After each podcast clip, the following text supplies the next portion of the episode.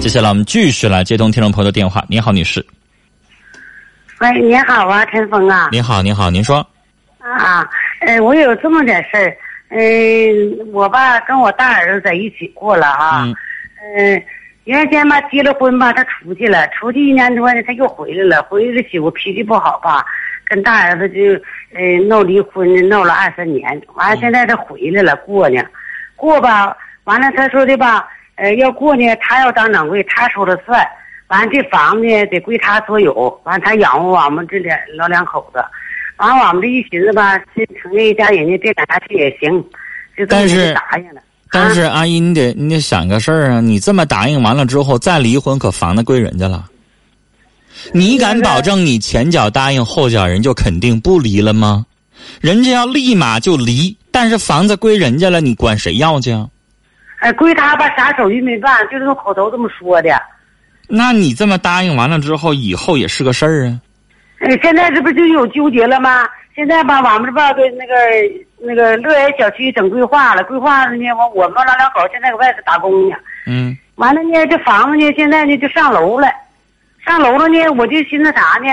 我寻思吧，呃，给这个那个乱码七糟，这房一做价，这所有的乱码七糟一规划呢是十五六万，十五六万吧，我就意思就想吧，呃，嗯，给他一个五十多平，五十多平一个楼，剩下的钱吧，我要个裤眼儿，完我不够吧，另外我再添两添一两万，完我跟我们老两口打工，我以后不能动那天不得有个窝吗？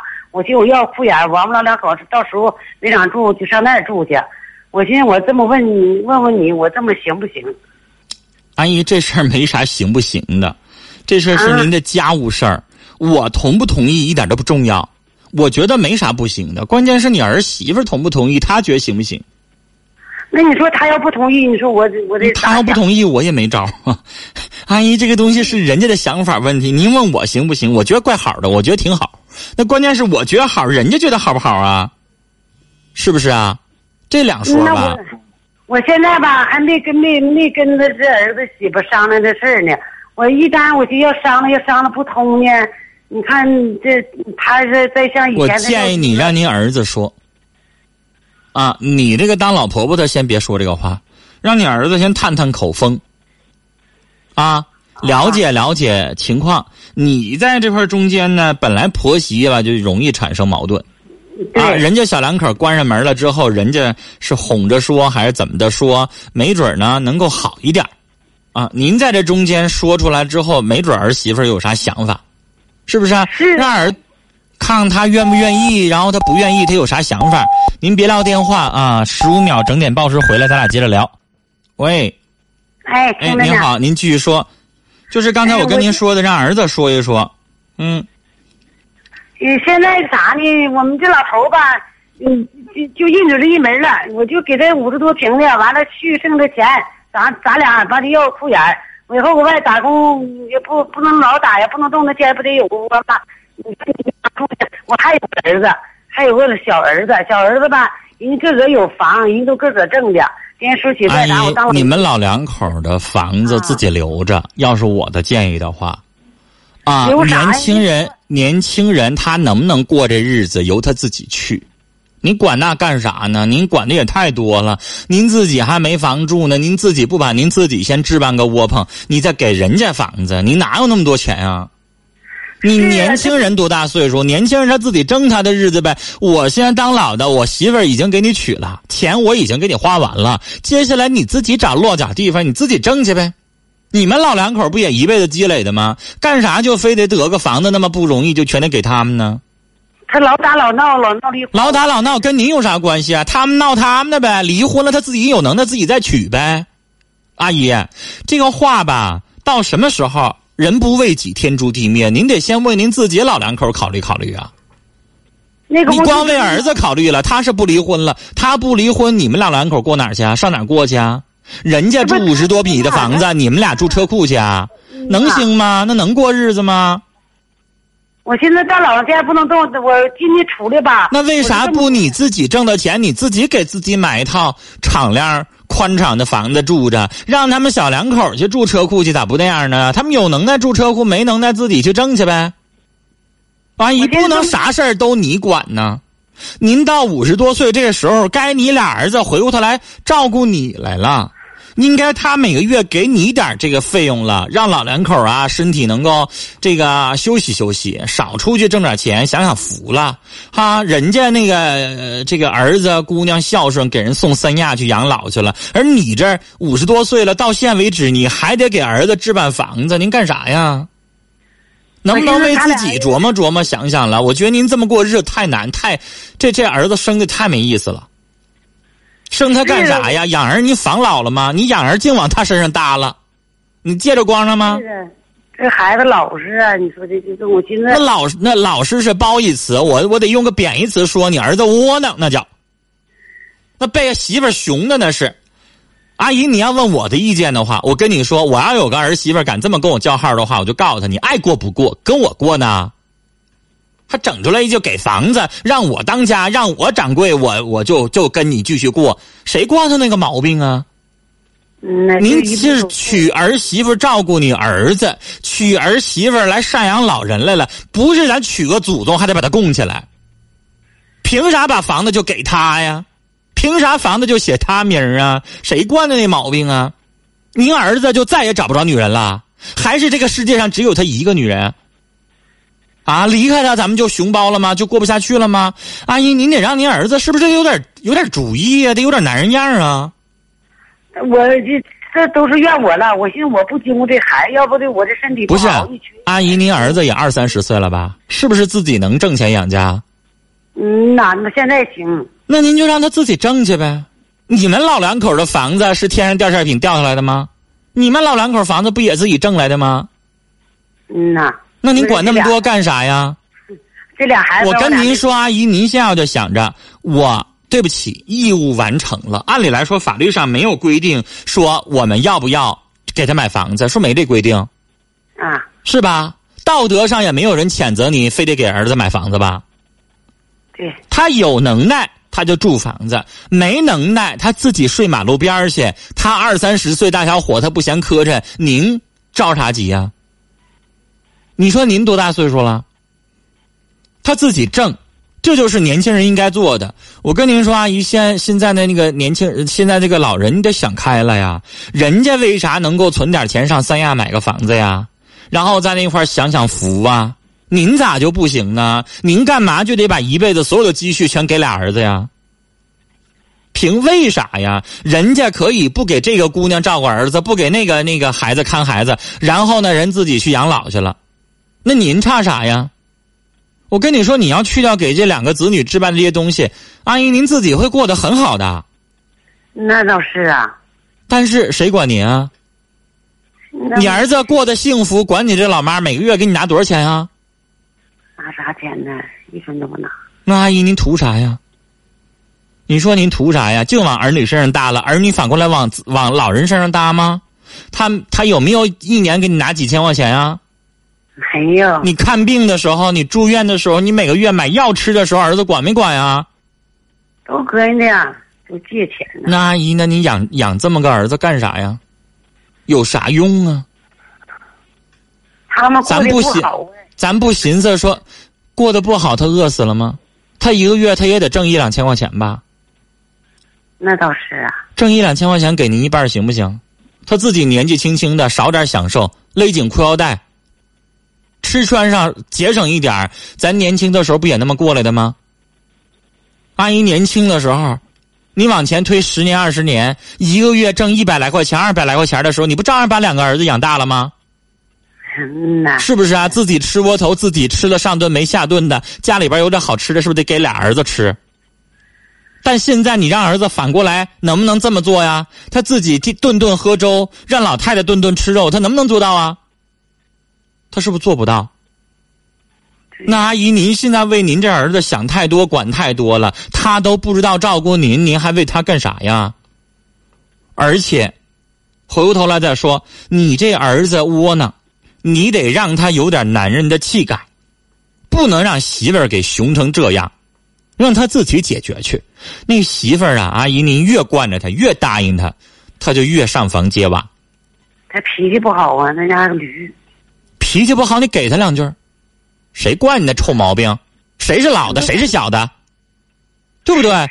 那你要是张嘴就让他欺负了，那不以后惯出毛病了，以后不一直得欺负你啊？我就寻思这个，我寻思你让他阿姨，你让他来欺负我一下试试。你看我要跟你的儿媳妇过日，你让他欺负我一下试试，你让他，你看他敢不敢？我告诉你，我一个指头都不碰他。吵架，你让我让他跟我吵吵试试，看他能不能插进去话。那那不就是是人善被人欺，马善被人骑的问题吗？那您儿子肯定说不过他呗。嗯那，不也也不乐搭个的，他那脾气不好了，一来脾气啥都追呀，啥都撇，啥都打。给他撵出去，滚蛋，爱过不过。凭啥拽东西啊？你挣的？那，啥都啥都。我跟您说，人就是你善良，我就欺负你呗。